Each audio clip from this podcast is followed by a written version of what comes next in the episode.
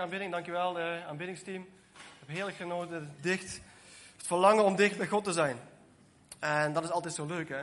God die werkt op zo'n bijzondere manier. En net kwam Marleen naar voren en ik was stiekem even weg en ik liep de trap op. En ook de boodschap die Marleen ook bracht, dat sluit dan weer helemaal aan bij het woord. Ik verklap het dadelijk wel. Maar ook de liedjes die het aanbiddingsteam had gekozen... zonder dat ze weten waar het woord over gaat, dat past dan in één keer bij elkaar.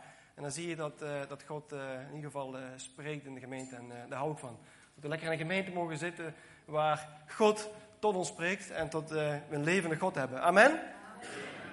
Ik kon trouwens niet te veel amen roepen. Ik ben aan een conferentie geweest en daar was het continu amen. Dus mijn excuus. En voor degenen die hem kennen, Prins, die ook wel eens hier gesproken heeft, die was ook daar. Nou, en als je Prins een beetje kent, dan weet je hoe die is. Maar goed. Ik wil het vandaag hebben over Gods diepste verlangen met ons. Wat is Gods diepste verlangen nou met ons, met mij persoonlijk? En het is iets wat mij heeft gegrepen de laatste tijd, waar ik zelf mee bezig ben en ja, waar ik vol van ben. Om het maar zo mooi gelovig of pinksterachtig te noemen. En waar ik gewoon echt super enthousiast van word.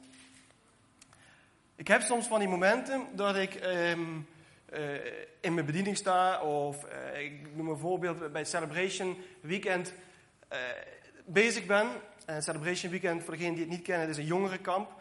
En een jongeren worshipavonden organiseren we. En dan komen jonge gasten van 12 tot 25. Die komen daar. En aanstaande juli hebben we ook een weekend. Dat gaan we toch lekker promoten. 12 juli hebben we een weekend. 22 juli hebben we een weekend. Een zomerkamp. Erg, hè? Zullen de zenuwen wel zijn. En daar sta je vol in je bediening. En daar ben je heel druk bezig. En tegelijkertijd mag je daar ook iets delen. En een woord delen. Maar je ziet altijd dat je dan door de sleur... bezig bent en dan moet je nog net eventjes dat doen of er heeft iemand de wc heerlijk smerig gemaakt terwijl je eigenlijk nog even wil voorbereiden op dat of nog even die stille tijd wil zoeken met God en dan zie je gewoon dat het er niet van komt. En dat is een praktisch voorbeeld, maar ook in mijn dagelijks leven. Als ik door de week op mijn werk ben, dan wil ik ervoor kiezen om dicht met God bezig te zijn en hem te betrekken in al mijn keuzes die ik maak. En dan kom ik er soms, meestal aan het einde van de dag als ik naar huis rijd, kom ik er dan wel eens achter en denk, man, Heer, ik heb u helemaal niet vandaag betrokken bij mijn dagelijkse reilen en zeilen, bij de simpele keuzes. En dan denk ik van, oh Heer, ik wil die aanwezigheid. En er zijn ook wel eens hele andere momenten dat ik juist Gods aanwezigheid zoek en God zich helemaal niet laat vinden. Dat ik zoiets heb van, Heer, waar bent u? Ik heb nu een teken van u nodig. Waar bent u? En dan krijg ik geen woord, geen teken, geen bevestiging, geen appje. Helemaal niks. En zo gaat het tegenwoordig. En dan denk ik van, ja Heer, waar bent u? En dan verlang ik zo naar die aanwezigheid. Waarom? Waarom verlangt God naar ons? En dan wil je... En dan zoek ik God en dan begin ik ergens ook alweer te twijfelen van, Heer, waar bent u nou? Sta ik te ver van u af? Heb ik niet genoeg stille tijd gehad? Heb ik niet genoeg gebeden? Heb ik vanmorgen niet gebeden? Al die gedachten, daar word je dan mee bestookt. En het allerbelangrijkste, wat dan is en waar ik achter gekomen ben, is de belofte die God op ons leven heeft gelegd. En het besef dat Hij van ons houdt, omdat Hij van me houdt, omdat Hij van me houdt, omdat Hij van me houdt. En dat is zoiets... Ik vond het lastig, ik vind het soms ook lastig om dat te pakken. Hij houdt van mij omdat Hij gewoon van mij houdt. Met al mijn foutjes, met al mijn problemen, met mijn stille tijd die ik soms wel eens echt niet heb. Of dat ik eens een keer geen Bijbel gelezen heb voor een hele lange tijd. En dat ik denk van, oh Heer, ik voel me dan schuldig. Maar Hij houdt gewoon van mij zoals ik ben, omdat Hij gewoon van mij houdt. En dat Hij mij geschapen heeft en mij geliefd heeft. Nou, dat is zo'n diepst besef. En dat moet tussen onze oren inknopen. En daar wil ik jullie in meenemen. God heeft een convenant afgesloten. Lastig woord. En ik las een tekst in de Bijbel, daar waar ik jullie in mee wil nemen. En dat is een belofte die hij met ons gesloten heeft. En die gaat super diep. Ik ga hem opzoeken voor jullie. Hij staat in Genesis 15 overigens. Degene die mee willen lezen. Genesis 15. En ik haal er een paar passages haal ik er even uit. Het gaat over het verhaal van Abraham en het visioen wat Abraham op dat moment krijgt. Het is een bloederig verhaal. Wat is het? 6+ hè? Is het dan een beetje een tekentje en een beetje zo'n spinnetje. Het is een beetje een eng verhaal. Maar het is een openbaring wat God op dat moment geeft aan Abraham. Zoals ik al zeg, ik lees het een beetje wat passages tussendoor. In vers 8, daar is Abraham met God in gesprek. Heer mijn God, antwoordde Abraham, hoe kan ik er zeker van zijn dat ik in het bezit zal krijgen? En daar heeft hij het over het land wat God hem aan hem belooft. En in vers 9, haal een 3-jarige koe, zei de Heer, een 3-jarige geit, een 3-jarige ram, een tortelduif en een jonge gewone duif. Abraham haalde al deze dieren, sneed ze doormidden en legde de twee helften van elk dier tegenover elkaar. Alleen de vogels sneed hij niet door. Er kwamen gieren en op de kadavers af, maar Abraham joeg ze weg. En moet je je voorstellen, daar liggen dus allemaal dieren, doormidden gesneden, opengevouwen en dat bloed dat stroomt heerlijk naar binnen. Ik las dat, ik denk van, wat een smerig, bloederig verhaal. Maar als je het verhaal gaat lezen en de betekenis daarachter gaat ontdekken, dat is gigantisch. En het is gebruikelijk, om even uit te leggen wat ze hier doen. Het is een gebruikelijke gewoonte, was het in die tijd, dat als een koning bijvoorbeeld had gewonnen van een ander koninkrijk, en het volk wat dus overwonnen was, dat moest dan de andere koning gaan gehoorzamen. Nou, je had in die tijd geen notaris waar je even naartoe ging en een kriebel zette. Dat had je in die tijd niet.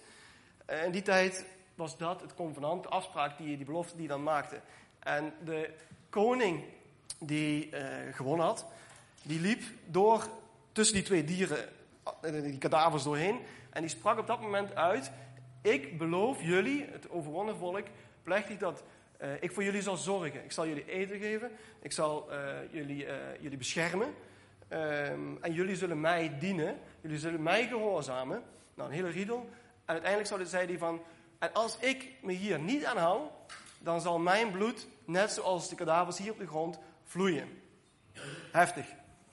Daarna liep de koning, die dus verloren had, die liep daar ook doorheen. En die zei van, mijn volk, die zal u gehoorzamen, we zullen u dienen, we zullen u zorgen, we zullen voor u werken.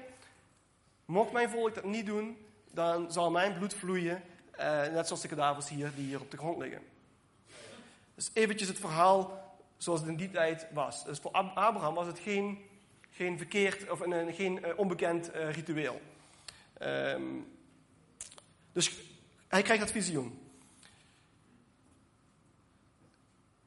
Vers 12.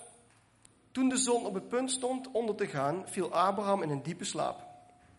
Opeens werd hij overweldigd door de angst en de diepe duisternis. Diepe duisternis, angst. Diepe duisternis staat voor Gods aanwezigheid. Als we kijken naar mist, rook, in het Grieks en in het Hebreeuws betekent dat ook Gods aanwezigheid. Denk aan het volk wat uitgeleid werd en waar de wolk op meeging. Dat was Gods aanwezigheid. Dus God komt met zijn aanwezigheid. En dan doet God de belofte van de nakomelingen. En het land wat hij zal krijgen. En dan ga ik door naar vers 17. Toen de zon ondergegaan was, was het helemaal donker geworden. En was daar plotseling een oven waar rook uitkwam en een brandende fakkel. Die tussen de dierhelften doorging. Nou, een oven en een fakkel. Oven waar rook uit kwam. Weer Gods aanwezigheid. God zelf, die ging tussen die dieren door. God ging er niet één keer door, maar hij kwam ook nog terug. En dat was waar mijn ogen open gingen en denk, wat een gigantische belofte is dat. Dat God, die gaat er dus als eerste doorheen. Dus even de overwonnen koning. Die doet een belofte. En normaal gesproken zou Abraham, en Abraham wist dat ook, die zou dan als tweede doorheen moeten gaan om die belofte ook te bevestigen. Maar wat doet God op dit moment? God zegt, ik ga ook de tweede keer er doorheen. Ik sta garant voor jouw volk. Geweldig? Gods belofte zien we niet hier in het Nieuwe Testament, de kruisiging, de belofte die hij na zal komen en ook waar het bloed zal vloeien en waar hij dus deze belofte ook sluit. Ik word hier enthousiast van. God ging 2 keer er doorheen.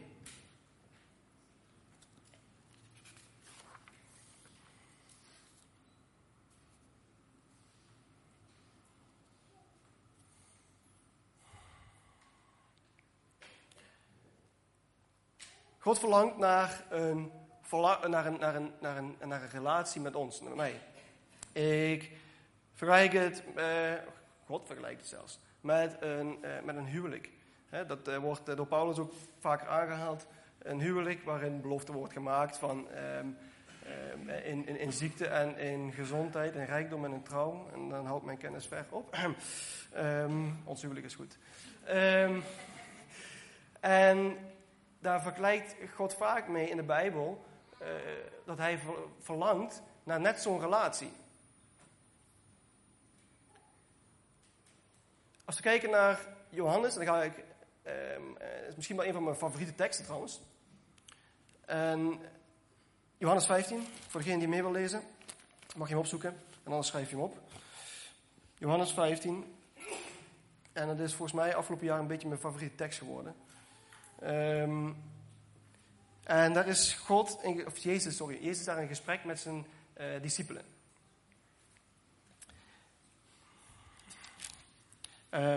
Johannes 15,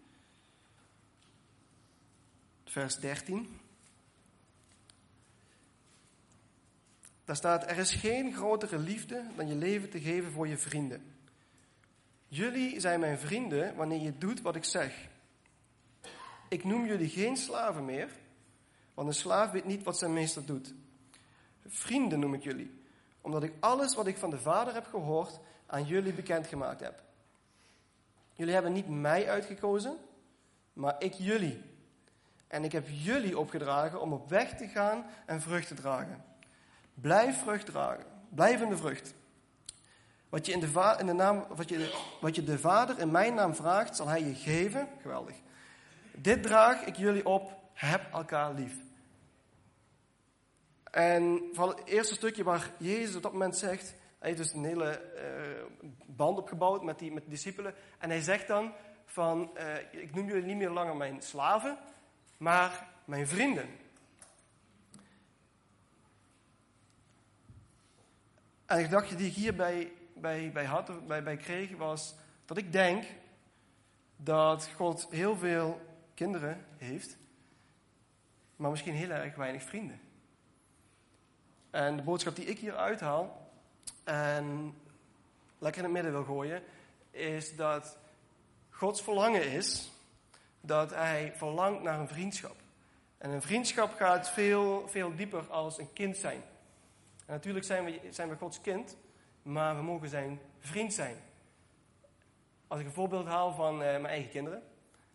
Nick, nou geweldig. Jongetje, natuurlijk is dat geweldig als je papa bent. Die noemt me vaker, vanmorgen nog noemt hij me mijn vriend. En Nens had vanmorgen een discussie nog met hem. Nee, je bent mijn vriend niet, papa is mijn vriend. Heerlijk. En natuurlijk, hij is mijn kind, ik ben helemaal dol op hem. Maar een vriendschapsrelatie heb ik nog niet met hem.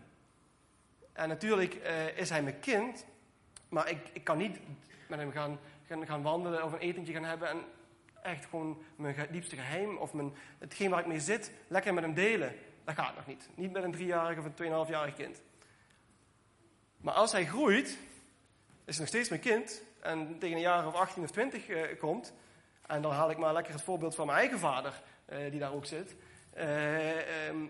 naar voren, is dat je Ik ben laatst met mijn pa ben ik gaan eten. En een heerlijk diep gesprek gaan hebben. En dan zit je in één keer op een ander. Dan ben je wel, ik ben zijn kind. Maar tegelijkertijd mag ik advies bij hem winnen. Kan ik mijn vragen, mijn verlangen, mijn pijn, mijn moeite, kan ik bij hem neerleggen. En hij is mijn vader, maar tegelijkertijd ook mijn vriend. En dat is hetgeen waar God naar verlangt. We zijn uiteraard zijn kind, we blijven zijn kind. Maar we mogen zo intiem bij hem zijn en bij hem komen. En hij verlangt naar die vriendschap. Waar hij gewoon van ons wil horen van, waar zit je nou mee? Als ik 's morgens naar mijn werk rijd en ik heb een vergadering of een gesprek met iemand wat ik gewoon lastig vind. Dan kan ik gewoon heerlijk in de auto gewoon zeggen, Heer, man, ik vind het lastig. Wilt u me alsjeblieft helpen? Ik ben knats zenuwachtig, maar legt u me de woorden in mijn mond. En dat is hetgeen waar God naar verlangt, waar we in hem gaan betrekken en hem meenemen. En waar hij echt met verlangen naar uitziet, dat we in al onze keuzes, al mijn keuzes, hem mogen gaan betrekken. Ja, dat is, en daar staat hij op te wachten. En dat is de boodschap. Hij heeft heel veel kinderen, maar ik denk heel weinig vrienden.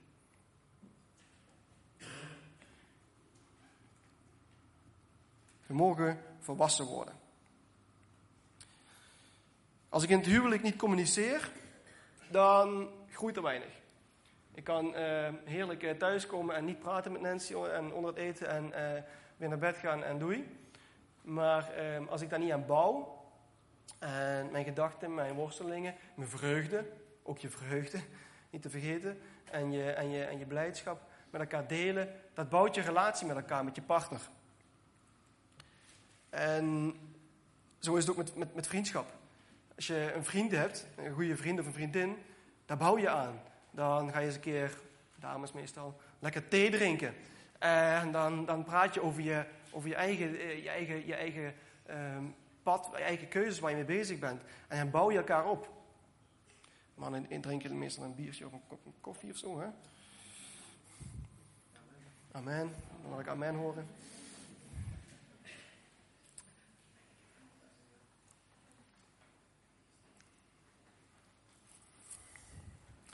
Hetgeen wat ik trouwens ook achterkwam is, en daar, ik wil bijna zeggen, daar schrok ik ook van, maar daar werd ik gewoon enthousiast van, is dat God wil intimiteit met ons.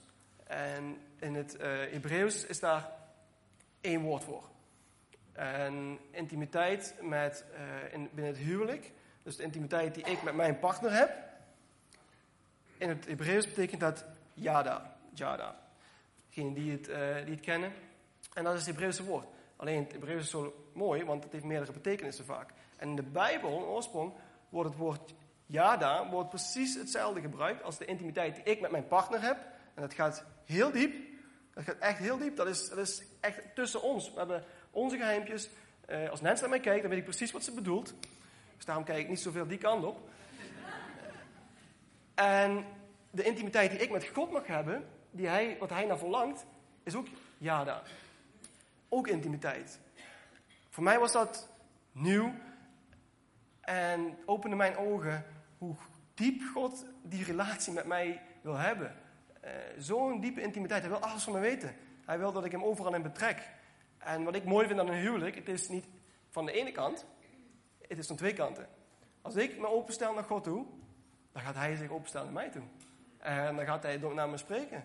En als ik dan inderdaad eens een keer ergens mee zit en mijn hart lucht bij hem, dan gaat hij in één keer op super bijzondere manier tot mij spreken. Dan krijg ik bevestiging. En nee, ik heb geen stem uit de hemel gehoord. Misschien komt dat nog, ik hoop het. Dat God zegt, en nu linksaf. Maar dat nog niet.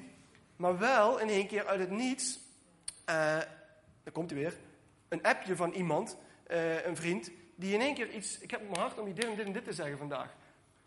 En ik dacht, man, dat had ik gewoon vandaag nodig.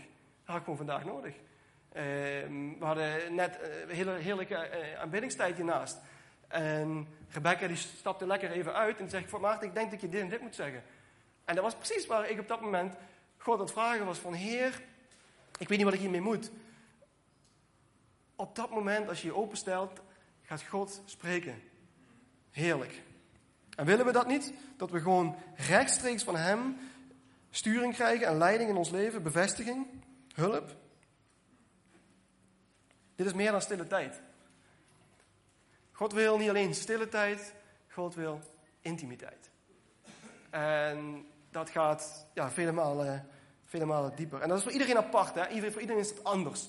De een vindt intimiteit tijdens aanbidding, tijdens liedjes.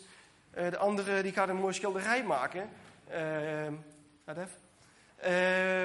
ander die knutselt boekenleggers en merkt daar Gods aanwezigheid in. Dat is voor iedereen uniek.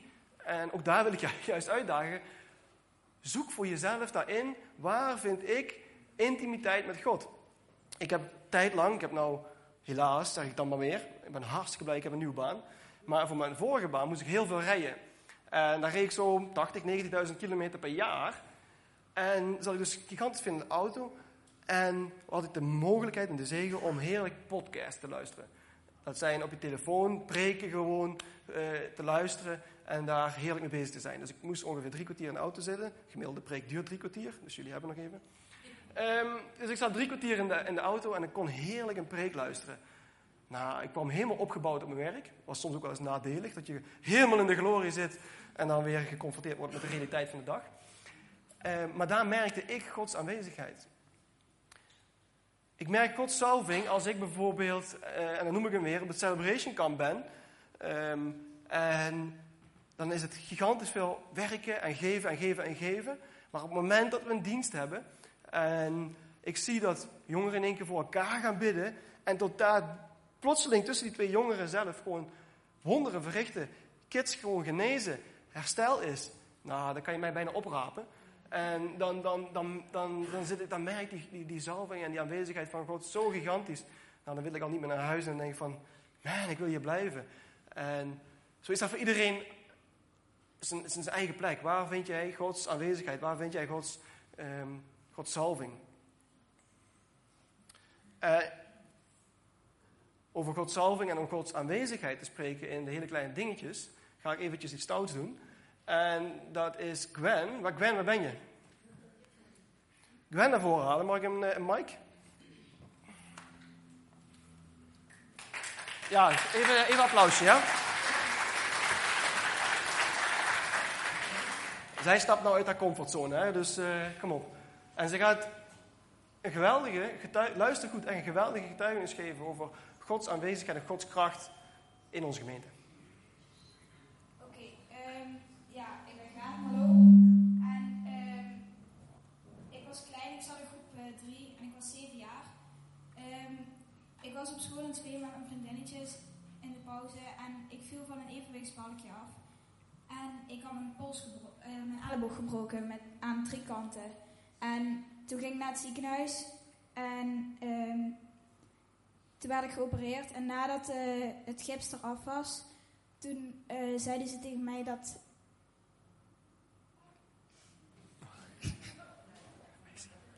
Daar komt mama. Probeer maar.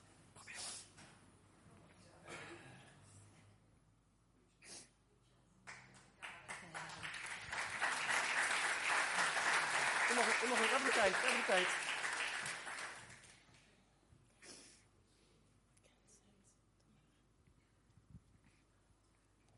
En toen zeiden ze tegen mij dat mijn elleboog was vastgegroeid en dat ik mijn pols niet meer kon draaien. Een jaar later hebben ze me weer geopereerd om te proberen het weg te halen. Maar dat was niet gelukt. En toen kwam ik weer terug. En toen bleef ik bidden. En bij het Pinksterweekend, toen heeft iemand tegen mij verteld, je zal genezen worden. En vorige week zondag, tijdens het avondmaal, toen kreeg ik een teken van God dat het wel genezen zou worden. En er zat ook echt meer beweging in. Dus.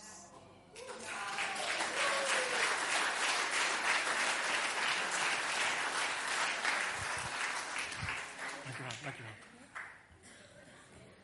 Zij kwam dus zondag, na de dienst naar voren, met de tranen in de ogen. En zegt van, man, ze liep naar Rijn toe. Rijn, kijk, ik kan mijn pols bewegen weer. En niemand had ervoor gebeden op dat moment. God had wel een belofte gedaan, Pinksterweekend. En daar was heel veel geduld voor nodig. Want als ik hoor, 3 jaar brak je je elleboog. Of je schouder, elleboog. En nu is gewoon het genezen. En gewoon tijdens dienst, tijdens avondmaal. Man, wat is de kracht van avondmaal groot, of niet? Dat we iets mogen vieren, dat we bloed mogen vieren van wat gevloeid heeft voor ons. En tegelijkertijd, als we naar Jezaja 53 kijken, die striemen is onze genezing. En dat God gewoon, we zitten hier allemaal zondag, maar je weet misschien half niet wat God door de rijen heen doet. Ik ook niet. En ook dat moet ik mezelf vaak voorhouden van, man, je weet helemaal niet wat God gedaan heeft vandaag. In de harten van mensen. Welke genezing hij gedaan heeft. En dat God Gwen geneest tijdens het avondmaal. En dat ze de pols weer kan bewegen. Is dat mooi? Even een applausje voor Gwen.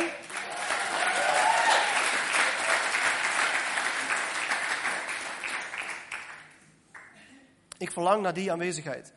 Ik verlang naar die intimiteit. Dat we in alles God mogen zien bewegen. Dat ik mijn diepste geheim... want ook ik heb plekken in mijn hart, plekken in mijn leven die ik nog wel eens dicht hou. En die ik niet toeken aan God. En waar ik God helemaal niet de ruimte laat. Die ik lastig vind. En God vindt het helemaal niet erg. Maar God heeft wel zoiets van... Ga hem openstellen en laat mij bewegen in die ruimte. En we kennen het verhaal van de verloren zoon. Ook zo'n prachtig verhaal. Ik ga hem niet lezen. Maar zo mooi dat die vader daar gewoon staat te wachten. En die zoon die komt over die heuvel. En die zet dan theoretisch 1 stap over die heuvel. En die vader die rent naar hem toe. Die zet 1000 stappen naar hem toe. Hij zet 1 stap, maakt hij een keuze om terug te gaan. En God rent naar ons toe. Geweldig.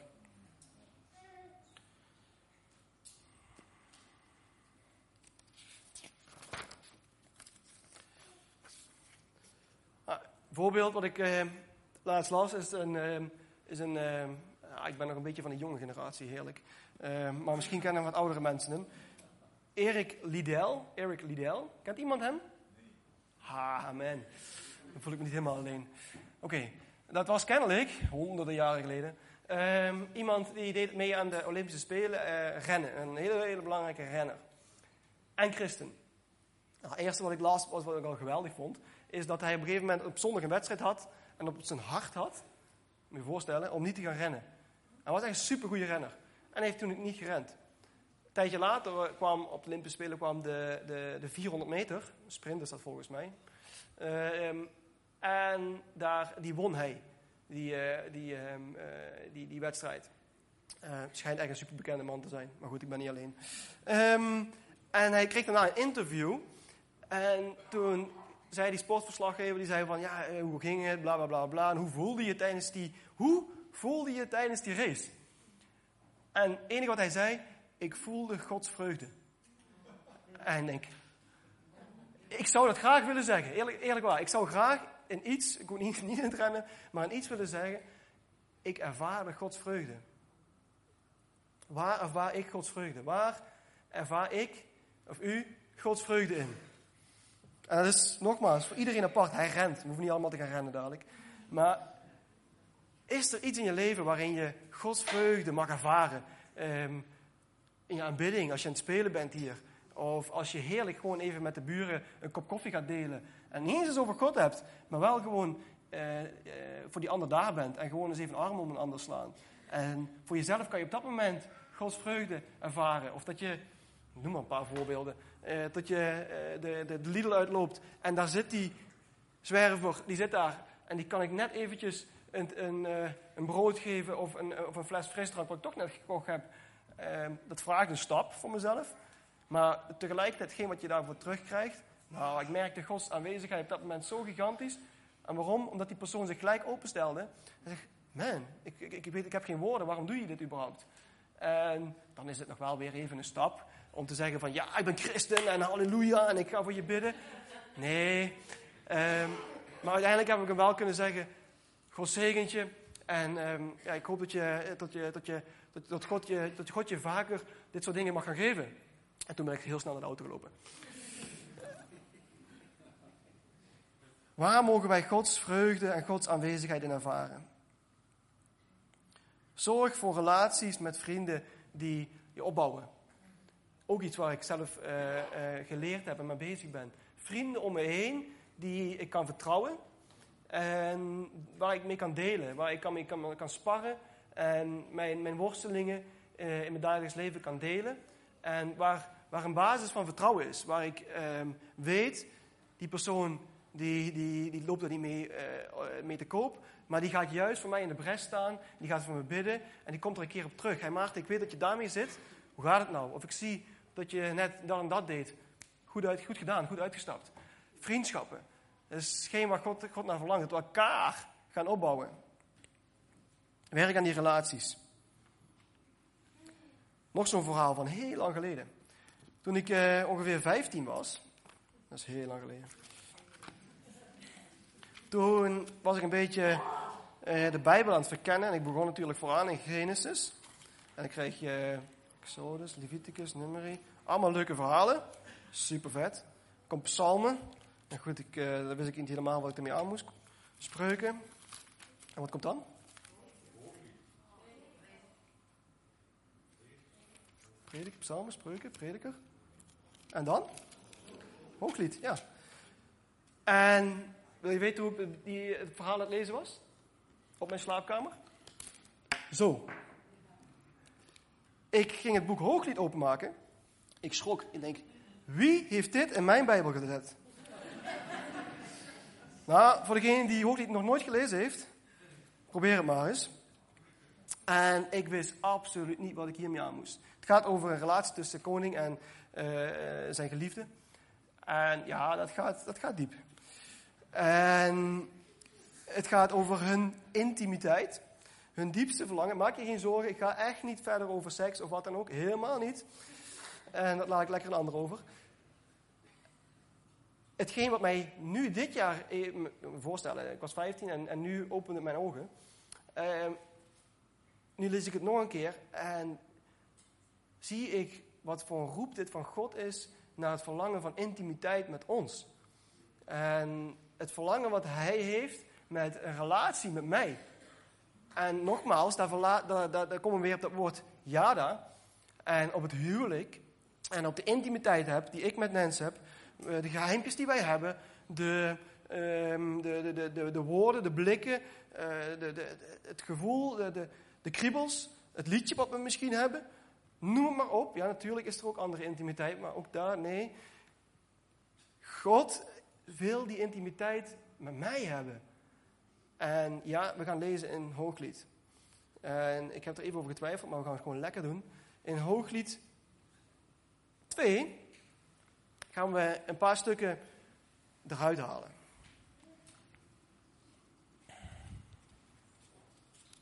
En ik lees in Hooglied 2 vers 3.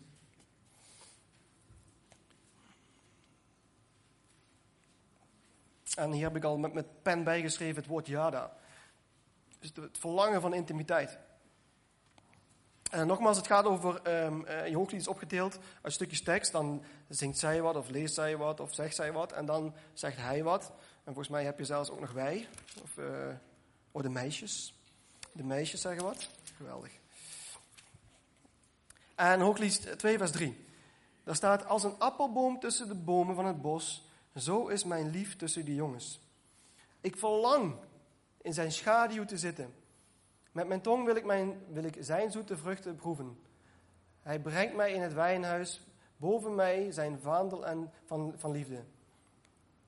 Verkweekt mij met rozijnen. Verfrist mij met appels. Want ik ben ziek van de liefde. Nou, als 15-jarige, hopelijk ben ik niet de enige, begreep ik hier dus helemaal geen bal van. Geweldig om te zien, de intimiteit tussen twee mensen. Maar tegelijkertijd lees ik hierin het verlangen van haar om bij hem te zijn. Zo dicht bij hem in de schaduw, bij hem, heel dicht bij hem te zijn.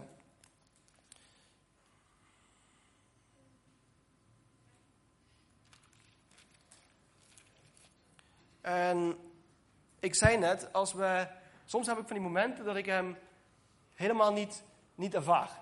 He, dat ik denk dat ik daar natuurlijk al alleen in ben, hè? Toch? Of hebben jullie ook wel eens momenten dat je hem echt gewoon, dat zo stil is in je leven, dat je een seizoen hebt van, hé, waar ben die nou? He, dat we echt wel in strijd zitten van, Heer, ik kan u niet vinden. Ik heb nu iets nodig van u. Nou, ik ben daar geweest. In ieder geval, dat ik gewoon niks merk van God. En dan is de vraag, wat doe ik dan? Wat ga ik dan doen? Ga ik dan wachten? Of kom ik in actie? En ik hou van het woord, ik hou van de Bijbel, want de Bijbel geeft daar gewoon antwoord op. Als we lezen in Hooglied 3, vers 1, dus we hoeven niet te bladeren bijna. Hooglied 3, vers 1, daar gebeurt dat dus ook. Er staat, 's nachts in mijn slaap zoek ik mijn lief. Ik zoek hem, maar ik vind hem niet. Ze heeft op dat moment een keus. Ze heeft een keus om te zeggen van, draai ik me om en ga ik door slapen en ik zie het morgen wel. Of ik ben zo knetterverliefd en knettergek dat ik opsta. Vers 2. Laat ik opstaan, rondgaan in de stad, midden in de nacht. Laat ik de straten op de pleinen zoeken naar mijn allerliefste. Ik zoek hem, maar ik vind hem niet. De wachters vinden mij op een rond door de stad. Hebben jullie mijn lief gezien? Schreeuwt ze in wanhoop uit. Nog maar nauwelijks ben ik hun voorbij. Of ik vind mijn lief. Man, wat doe ik? Dat is geen wat ik eruit haal, hè? Wat doe ik als ik God niet vind? Ga ik een jaar lang in geestelijke slaap en wachten tot dat hij zichzelf openbaart, dat hij zichzelf laat zien? Wat ik hieruit haal is, God die verlangt ernaar dat we in actie komen, dat we die eerste stap, hè, kijk, denk naar die verloren zoon bijvoorbeeld, dat wij de eerste stap maken en in actie komen en zeggen, oké, ik maak de eerste stap, Heer, ik wil naar u komen, ik ga u zoeken. Ik weet niet waar, maar ik ga u zoeken. Het zijn momenten van, er worden ook vaak vergelijkingen gemaakt met momenten in de woestijn, hè? Dat we momenten hebben dat we in de woestijn zijn. Nou, dat kennen we allemaal. En ook Jezus die werd beproefd in de woestijn. Dus de woestijn is echt wel in de Bijbel een typerend voorbeeld van momenten waar beproeving is of waar we echt gewoon niks ervaren. En het alleen moeten doen, bij wijze van.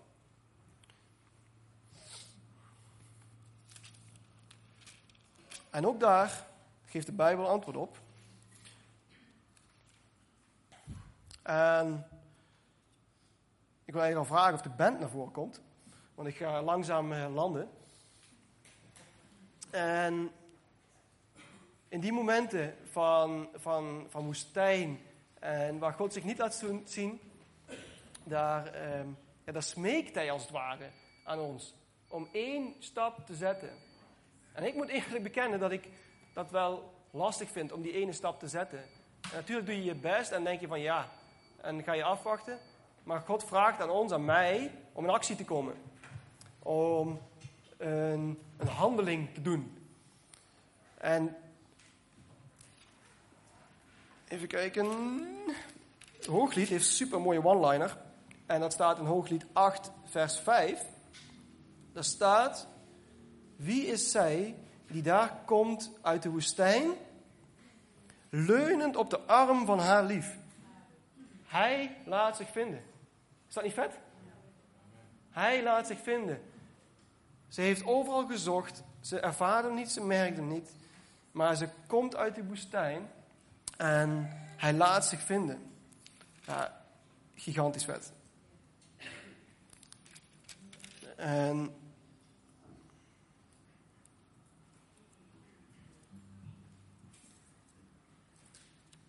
ja, goed. Hooglied staat vol van die voorbeelden. Je ziet ook in Hooglied dat zij door de stad rent en hem zoekt. En op een gegeven moment de weide ingaat. En dan vergelijk ik het weer met de verloren zoon. Maar dan gaat zij die weide in. En dan moet zij dus een stap nemen. En ze gaat die heuvel over. En hij komt naar haar toe gerend. En daar staat zo mooi beschreven. Hij komt over heuvels en over bergen komt hij gerend. Voorstellen, God hè, komt naar ons toe gerend en komt helemaal naar ons toe. En op een gegeven moment stopt hij, zo is het. Hij stopt bij het huis van die meid. En hij klopt aan op het raam daar. En denkt van, heer, waarom gaat hij niet naar binnen en rent hij gewoon naar die meid toe? Nee, hij klopt bij mij aan en hij vraagt dan op dat moment ook weer, doe ik open, zet ik die stap naar hem toe. En daar staat er dat beschreven, zij staat uit haar bed, loopt naar de deur en doet open. Hij zet die duizenden stappen naar ons toe. En wij hoeven maar 1 stap te zetten om intimiteit met hem te hebben. Ondanks situaties waarin we zitten, ondanks de pijn, verdriet, ik denk aan ziekte, ik denk aan wanhoop, aan teleurstellingen, mogen we weten dat hij van ons houdt. Gewoon omdat hij van me houdt. Omdat hij van me houdt. En dat is super simpel, maar wel soms super moeilijk om te pakken. Maar zo waar dat we mogen beseffen dat hij ons geschapen heeft. Puur omdat hij me lief heeft. Hij heeft mij hier op aarde gezet, omdat hij gigantisch van mij houdt. En omdat hij een plan met mijn leven heeft. En hij wil mij gebruiken om heerlijk uit te delen in mijn omgeving. Om intimiteit met hem te hebben, zodat hij mij kan gebruiken om, en noem ik hem maar, om deze wereld te veranderen. Om mijn licht te schijnen hier in mijn wereld en een verandering te brengen in mijn omgeving. Dat is zijn diepste verlangen. En ik verlang ernaar. Verlangt u ernaar? Ja? Verlangt u ernaar? Dus, afsluitend, waar vind je zijn intimiteit en aanwezigheid? En ik wil je echt uitdagen, zoek dat als je het nog niet gevonden hebt. Als je het wel gevonden hebt, go for it. En misschien zoek nieuwe momenten en nieuwe plekken waarin je Gods intimiteit en aanwezigheid mag ervaren. Dus zoek je intimiteit en aanwezigheid met hem. Heb vrienden en relaties met wie en met waar je mee kan delen. En zoek hem als hij zich niet laat zien. Ik denk dat God zich soms schuilhoudt. En er dan daarvoor landt en mij op de proef stelt. Van Maarten, wat ga je nou doen? Ga je mij zoeken? Of niet? Dus zoek hem als hij zich verstopt. Of ga ik dan geestelijk in slaap? Hij roept ons om intimiteit te hebben. En hij verlangt naar een relatie met mij. Hij heeft een plan met ons leven. Met jouw leven. Met uw leven. En hij houdt gigantisch van ons. En als we dadelijk de laatste nummers gaan zingen, wil ik je gewoon uitdagen. Om daarin God te zoeken. En het mee te nemen, ik noem als huiswerk. Heerlijk. Want dat is wat God ons uitdaagt. Dat we het mogen meenemen in de praktijk. En daag jezelf er vooral in uit. En dat is gewoon echt zo persoonlijk voor iedereen. En probeer daarin God te zoeken. En als je daarmee moeite hebt, zoek dan een vriend of een vriendin op. Of wie dan, of kom van mijn partij, dit zal tijd voor gebed zijn. En zoek Gods aanwezigheid op. En 1 ding weet ik zeker, en er zullen velen zijn die op dit moment amen gaan zeggen, halleluja, is dat God zich laat vinden, toch? Ja, God laat zich vinden. En soms moeten we een beetje geduld hebben. En soms moeten we zoeken. En dat kan even wat van ons vragen. Maar God laat zich altijd vinden. Want hij verlangt ernaar om zo'n diepe relatie, intimiteit met mij te hebben. En na het nummer zal Jacob ook dienst afsluiten. En zullen we ook hier blijven voor gebed. Dus mocht je hier de eerste keer zijn of zoiets hebben van, nou, ik heb mijn vragen of gebed. Dan kom rustig dadelijk naar voren. Dankjewel, we gaan God nog groot maken. En ik daag jullie uit. Amen.